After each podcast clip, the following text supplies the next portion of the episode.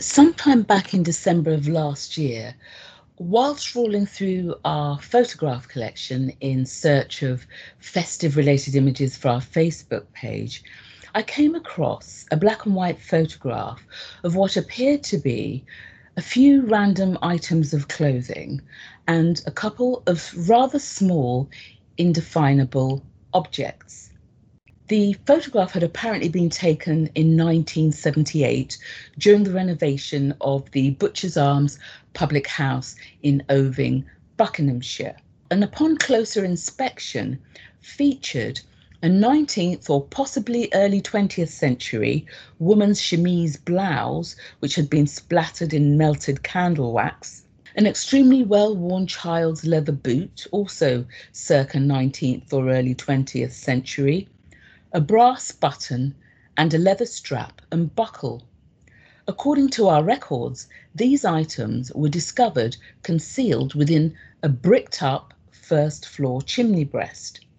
Our records also reveal that other concealed items were discovered on the same site, and these included a rugby ball, a shard of glass, a gardening pamphlet, and a photograph of a butcher in a slaughterhouse circa 1900.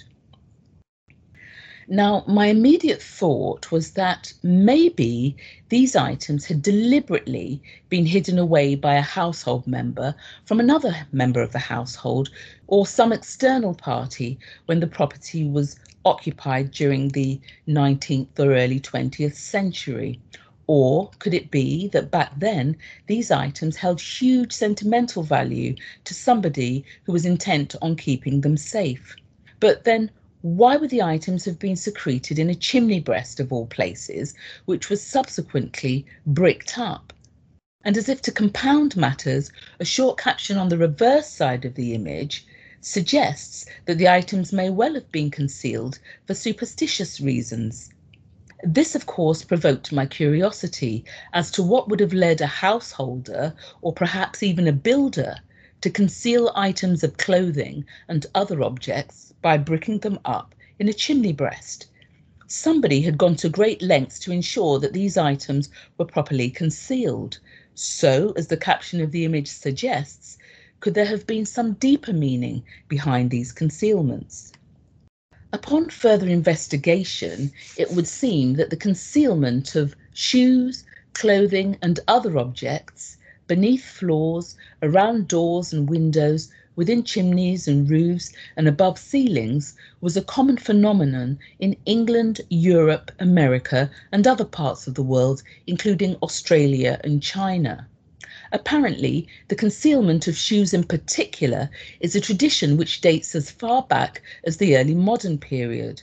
Although, that said, according to records held at Northampton Museum, the oldest concealed shoe recorded in this country was discovered hidden behind Winchester Cathedral choir stalls, which were installed back in 1308, while a concealed shoe which was discovered in China is believed to date back to the late 11th century. From the information I have gathered, it would seem that for centuries, footwear in particular has played an important role in Western popular magic. Shoes, boots, and slippers became a predominant feature both in historical records and indeed popular folklore as a representation of the human form. A single item of footwear was traditionally concealed within the structural fabric of various types of buildings, including workers' cottages, manor houses, palaces, workhouses, schools, shops, prisons, churches, abbeys, and so on. And it is believed that the concealed piece of footwear served as a form of protection against various negative influences, such as bad luck, witches, demons, elves, and other maleficent spirits. In fact, one of the earliest references to the shoe as a form of spirit trap dates back to the 14th century and relates to a man by the name of John Schorn.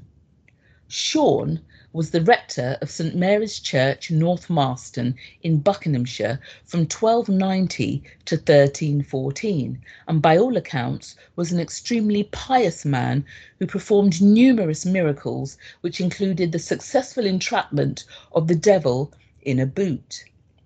In addition to warding off witches and evil spirits, historically, well worn single items of footwear have also served as good luck charms and over the centuries were often concealed within the structure of shop buildings to attract prosperity or within the walls of the bedrooms of newlyweds in order to promote fertility.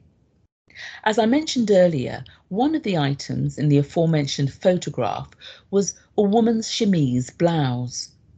Over the decades, there have been a large number of concealed garments found alongside a single piece of well worn footwear, and these garments were also found to be well worn, with creases, holes, tears, rips, and stains. There is a school of thought which maintains that, like well worn concealed footwear, clothing too was often regarded by many as a substitute for the human body. It was believed that a heavily worn, soiled, torn, or patched garment was more likely to retain the form of its owner's body. Hats, bonnets, socks, and undergarments, such as our chemise blouse, were commonly selected for concealment, since the general belief was that in addition to absorbing bodily fluids, textiles and clothing also had the ability to absorb and discharge supernatural power. We now move on to bottles, witch bottles to be more precise. And although we don't actually hold any images in our collection, I thought that it would be a good idea to give them a mention anyway, since they also fall under the category of concealed objects, and I'm aware of the discovery of at least one concealed bottle within the county of Buckinghamshire. Historically, these vessels have also been concealed or buried within the fabric of a wide range of buildings, and like the aforementioned concealed shoe, witch bottles were also employed as a countermeasure against the chaos and misfortune caused by evil spirits or spells caused by witchcraft. It's believed that the tradition of secreting witch bottles within dwellings, commercial structures, and other premises dates back to possibly the middle of the 17th century. These vessels were characteristically round bellied receptacles which were largely made from ceramic materials or glass and often took the form of jugs, pots, or vials. It was customary for the bewitched victim to fill the bottle or vessel with a sample of his or her urine, along with a small number of sharp objects such as pins, nails, or thorns. Some perceived victims of witchcraft would include small tufts or strands of their hair and fingernail parings, and in some cases fragments of textiles and clothing, which sometimes included a heart shaped piece of felt or leather with pins embedded in it. The bottle would then be securely stoppered or corked and would either be concealed within the fabric of a building or heated until it exploded. It was believed that the concealed or exploded bottles, as long as they remained corked or stoppered, would cause great misfortune for the witch who had cast the spell, and this usually took the form of a condition known as strangury, which causes severe pain and discomfort of the bladder, and would eventually result in the slow and painful death of the witch or wizard, thus rendering his or her victim free of bewitchment.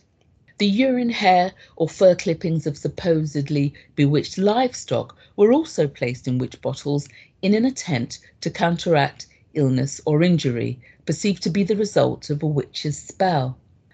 Over the past few decades, demolitions and renovations of historic buildings and excavations of heritage sites have revealed a considerable number of concealed witch bottles, found particularly beneath floors, within foundations, in chimneys, and around fireplaces.